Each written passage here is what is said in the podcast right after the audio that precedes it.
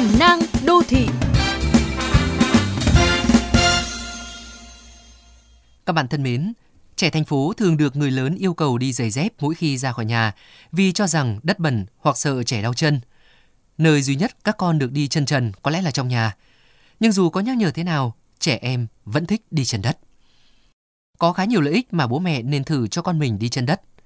Nhiều chuyên gia khuyên rằng đi bộ chân đất sẽ tăng thêm sức mạnh cho đôi chân, thậm chí là cách tốt nhất để củng cố và duy trì chức năng bàn chân và cơ thể, hỗ trợ phát triển xương và cơ. Đi giày dép cả ngày và thường xuyên không chỉ khiến cho trẻ bị bí bách mà có thể dẫn đến những thay đổi vĩnh viễn cấu trúc đôi bàn chân của trẻ sau này. Trong khi nếu đi chân đất, trẻ sẽ cảm nhận được chân thực, tinh tế thế giới xung quanh. Điều đó kích thích nhận thức và khả năng vận động của trẻ. Với đôi chân trần, trẻ sẵn sàng ngồi chơi cùng với bạn và hết mình với các hoạt động ngoài trời. Có phụ huynh băn khoăn, liệu đi chân trần có an toàn không khi mặt đất là thủy tinh, là đá răm, là nấm mốc và nhiều rủi ro khác? Thực ra thì môi trường nấm mốc dễ phát triển hơn cả, lại chính là trong đôi giày đẫm mồ hôi.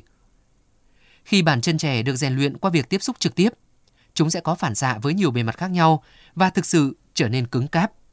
Giống như hồi nhỏ, bạn đã từng đi chân đất để trèo cây lội bùn hay bước trên sỏi đá.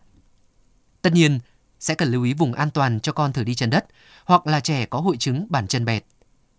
Hãy tạo cơ hội cho đôi bàn chân bằng cách cho con thử đi chân đất khi có thể.